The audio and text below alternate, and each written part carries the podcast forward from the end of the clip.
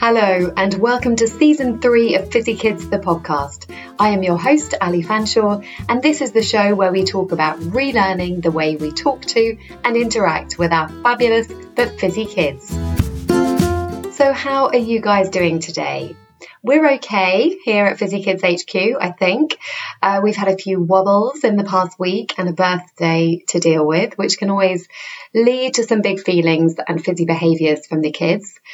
It seems that high days and holidays are particularly hard to deal with, and that can actually make life that extra bit tough because it feels like those are the days that are meant to be joyful, but somehow fizzy kids can find them so overwhelming that the joy can go missing. And I would say it's taken me quite a long time to realize this. And I actually find it quite hard to talk about without getting emotional because there's always this sense that children are meant to bring joy to the world and a family. But if I'm honest, my kids don't always display much joy, or certainly not very often. And there are really, really good reasons for that. I am certainly not blaming them. But joy can sometimes feel like it is missing from families whose kids have got emotional and additional needs. So that is me being very, very honest. And I'm certainly not saying it's like that every day, but those big days, those birthdays, Christmases, Easter, they can all be pretty tough. It's all the H's high days, holidays, and hyperactivity. And guess what? That is what we're going to be talking about today. I want to talk a little bit about how we are learning to deal with hyperactivity in our fizzy kids and family, and how language can be really effective at helping a hyperactive fizzy kid. So let's start by talking about what hyperactivity actually is in our fizzy kids. So your child may have a diagnosis that is directly related to them being hyperactive. So I'm talking about ADHD or sensory processing disorder where they may become overwhelmed and as a result hyperactive. Or sometimes in cases of autistic spectrum disorder, hyperactivity can be fairly common. And we can talk about those diagnoses and the realities of the hyperactivity that are linked to them in a bit more detail in a minute. But I think what's important to note here is that you may just have a kid who displays hyperactivity, not as a direct result of any diagnosis, but because hyperactivity can be a coping mechanism or a state of being that your child find themselves in as a result of a big feeling that they're struggling to deal with. So I'm talking about maybe anxiety or anger. Okay, so hyperactivity can be a formal and direct and linked part of a diagnosis, but it can also be a coping mechanism, a state of being that your child puts themselves into subconsciously or unconsciously in order to help them deal with a big feeling that they've got going on at that time. And in these cases, what we need to start to be able to do as parents and carers and teachers is to see this hyperactivity as our children being in survival mode. So I'm not just talking about kids who get giddy sometimes and run around and go a bit crazy in the playground or at home. From 80% of children who get like that, they can come down from that state fairly quickly. Hyperactivity means that you stay in that state for a prolonged period of time and that sometimes your body almost tricks your brain into thinking it needs to be hyperactive in order to survive. So we can almost see hyperactivity for our fizzy kids as a state of stress. Okay, their survival mode has kicked in and their amygdala, or the fizzy bit as we call it, uh, fizzy kids, has switched on. Okay, so they're in their primary non thinking brain and they are not in their secondary thinking brain. And that's really important because remember, what we're doing here by changing the way we talk to and interact with our kids and learning this new parenting language is that we want to help co regulate with our kids to prevent them going into survival mode in the first place or to help bring them out of survival mode as quickly as possible. And that's what we're going to be aiming to do with some of the phrases and, and techniques that we're talking about here today. Now, if you're one of the parents whose kids has a diagnosis that directly links to periods of hyperactivity, that's a little bit different, simply because the explanation may be more obvious and clearer. But it doesn't mean that the language and approach you use with them needs to be any different. Because stress and anxiety and overwhelm sit at the heart of many of the behaviours that are linked to ADHD or sensory processing disorder or ASD. So when our kids are in a hyperactive mode, as we said before, they are essentially highly stressed out and they need help to re regulate their bodies and their brains. And bodies, that kind of physical sense that you get from hyperactivity, that's really, really key here when we're talking about that hyperactive state. It's really about helping the body to find itself again, to ground itself again. So I've got one fizzy kid in each category. Fizzy kid one, as you probably know, is autistic and dyspraxic and has sensory processing disorder. So his hyperactivity nearly always stems from sensory or emotional overwhelm. And it can present in ways such as running everywhere, flapping his arms. Uh, he finds it really hard to sit still at a table, at school, or at dinner time. He can make high pitched noises um, actually, in, in his most hyperactive states and the hardest ones to deal with are when he gets into a point where he's hysterically laughing and kind of rolling around on the bed or the floor. So we now know that that hyperactive state means that he's really, really not in control of his body or his brain at that point. So we found over the years lots of different ways that we can help him with this. And I just want to share a few with you now. We found the best way to deal with hyperactivity is to try and be a bit proactive about things. So we firstly give him plenty of opportunities, both during the day at school, he has lots of movement breaks, but also at home to run around and let off steam. Okay, so he has his dinner and then regardless of whether it's dark or light, we just put the outside lights on. He runs around in the garden for about half an hour after dinner by himself each day. He has his iPod on, our garden's secure, uh, so I don't mind him doing it, especially now he's a bit older. And that really helps to get all of that pent up overwhelm or energy out. And it's free time, it's unstructured, and it just gives him that opportunity to let it all out. We also try and make sure he does some structured physical exercise each day. So that might be swimming, walking the dog, or playing games at scouts or cubs that he goes to. So just something every day that gives him that structure. Um, we also try and make sure he doesn't have too much screen time or sugar or go to too many overstimulating activities. So we don't tend to go to places like trampoline parks or water parks or fun parks. Uh, he loves them. He absolutely loves them. But that's because they feed his need or his perceived need for hyperactivity and overwhelm. So that's what he's seeking. He's showing very kind of seeking behaviors that he wants that. But actually, in getting himself into that state, he finds it very hard to get out of it. So we really limit kind of the, the stimulation that he has outside of the school environment because to be quite honest, even school itself can put him in a hyperactive, overstimulated state. And then when he's in those hyperactive modes, what we have found helps for him is very calming, regulating sensory activities. So we do things like giving him big bear hugs in rugs to kind of really help ground him and remind him where his body is. We always check with him before we do that because it can be quite um, kind of in your face otherwise. Uh, we play therapeutic music. There's a great app called Therapeutic Music. It's literally that's what it's called.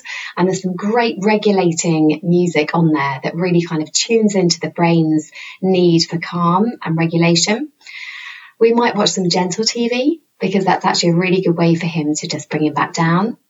Uh, chewy snacks are brilliant. So dried mango, Peperami, biltong, chewy toast, apple, carrot, things like that. Things that work his jaw and actually help his whole body to get back into a more regulated state. And importantly, I guess, during those really hyped up states, we don't talk too much. We just try and provide nurturing words. I'm here for you. I'm going to try and help you. I can see you're finding it hard right now. Mummy's here. So very kind of simple words that really just provide him with a knowledge that you're there and that you're going to support him. Okay, so Fizzy Kid 2, as you may know, is not diagnosed with any learning difficulties, but he is diagnosed with reactive attachment disorder from his developmental trauma. So he does get hyperactive and it tends to stem entirely from chronic anxiety in certain situations. So, for example, if he's done something wrong at school and he thinks he's going to get told off, he will go running around the playground like an absolute maniac and sometimes won't come back. Now, that's getting less and less as he's getting older and more mature and able to manage his emotions better. Um, but it can also happen when he's in a new place because he can become highly hypervigilant or suspicious of new people. Even at home, sometimes he can get into a hyperactive state during, say, a tickling session or a fun game with his older brother. So this can lead to him jumping up on things, hiding under things, and really just running around the house completely out of control. So, slightly differently to his brother, we found the best way to deal with these moments are in the following ways. For him, structured exercise during the day that really works his muscles, like football or cycling or swimming or boot camp, is really, really important to help keep his body regulated. And uh, we also help to preempt stressful moments uh, because we talked about hyperactivity during stressful moments by preparing him for with visual timetables, with photos. We talk through new activities. We try and stay very close to him when he is in a dysregulated or hyperactive state. And again, we try and use very therapeutic, simple sentences and phrases which will help him feel nurtured and more regulated during those moments. On a good day, during his hyperactive moments, we can redirect that unstructured hyperactivity to a more positive and structured use of that energy. So we might start a game of catch, or we might do some sensory activities involving a lycra tunnel or something like that. And I think the most important thing that we've learned over the years is not to get angry with him for being hyperactive, to really see that hyperactivity in him as survival mode, that he has gone into a state where he's not in his thinking brain. And we really just have to help him start to notice that and become aware of that, but in a non shameful way. So I might say something like, wow, you've got so much energy today and I can't keep up with you. So really just helping to kind of link it, but then also link it to some emotions that might be going on underneath. Oh my goodness, look at you. You're running around all over the place. Wow, you're so fast. It's like you don't want to be caught. Gosh, you must be really scared to be running like that. So just trying to kind of name some emotions for them and help them to realize that these behaviors that they're displaying are linked to an emotion and a feeling inside them.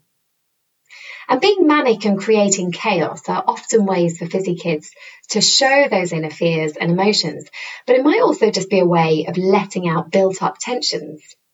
So I guess whatever the reason is behind it, we found the best thing to do for our fizzy kids sometimes is to match their energy levels, which is not always that easy at seven o'clock when you're exhausted and trying to get them to bed. But actually, if you aim to match their energy levels initially and kind of join them in their hyperactivity, it can help them feel more connected to you. And once they feel that connection to you, it's so much easier to bring them back to more regulated levels it's really easy to tell kids off for being hyperactive and crazy. I guess to us regulated and sensible adults who spend most of our time in our secondary thinking brain, it can look like bad behavior. It can look like they're not listening to you. It can look like they're being unruly and out of control. But the more we can help them during these periods of hyperactivity, the more we can help them learn to regulate themselves as they grow up.